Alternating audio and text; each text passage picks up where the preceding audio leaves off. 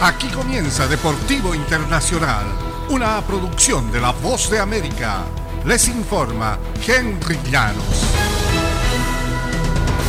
En el baloncesto de la NBA, Jason Tatum anotó 26 puntos, Jalen Brown y Marcus Smart consiguieron 24 cada uno y los Celtics de Boston resistieron un ataque en los últimos segundos para derrotar el domingo 196 al Heat de Miami y alcanzar la final de la NBA por primera vez desde 2010.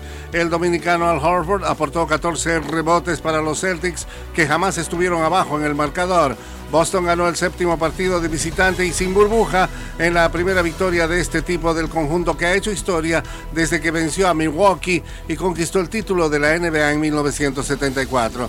Los Celtics enfrentarán a los Warriors de Golden State en una serie que comienza el jueves en San Francisco. Es increíble, dijo Smart, por fin superamos un obstáculo. El super obstáculo con este grupo significa todo, declaró Jason Tatum. En el ambiente de la Fórmula 1, el corredor mexicano Sergio Pérez llegó al Gran Premio de Mónaco dejando atrás la decepcionante decisión de Red Bull de la semana pasada y luego obtuvo su primera victoria de la Fórmula 1 en la temporada.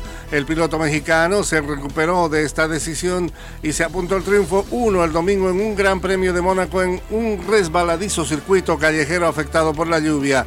La tercera victoria del Checo Pérez en su carrera llegó luego de una estrategia cuestionable de Ferrari que le costó al ganador de la pole, Charles Leclerc, una victoria en su circuito de casa. Si bien Leclerc completó la carrera por primera vez en cuatro intentos, terminó cuarto y permitió que el campeón defensor Max Verstappen ampliara su ventaja en la tabla de clasificación de pilotos.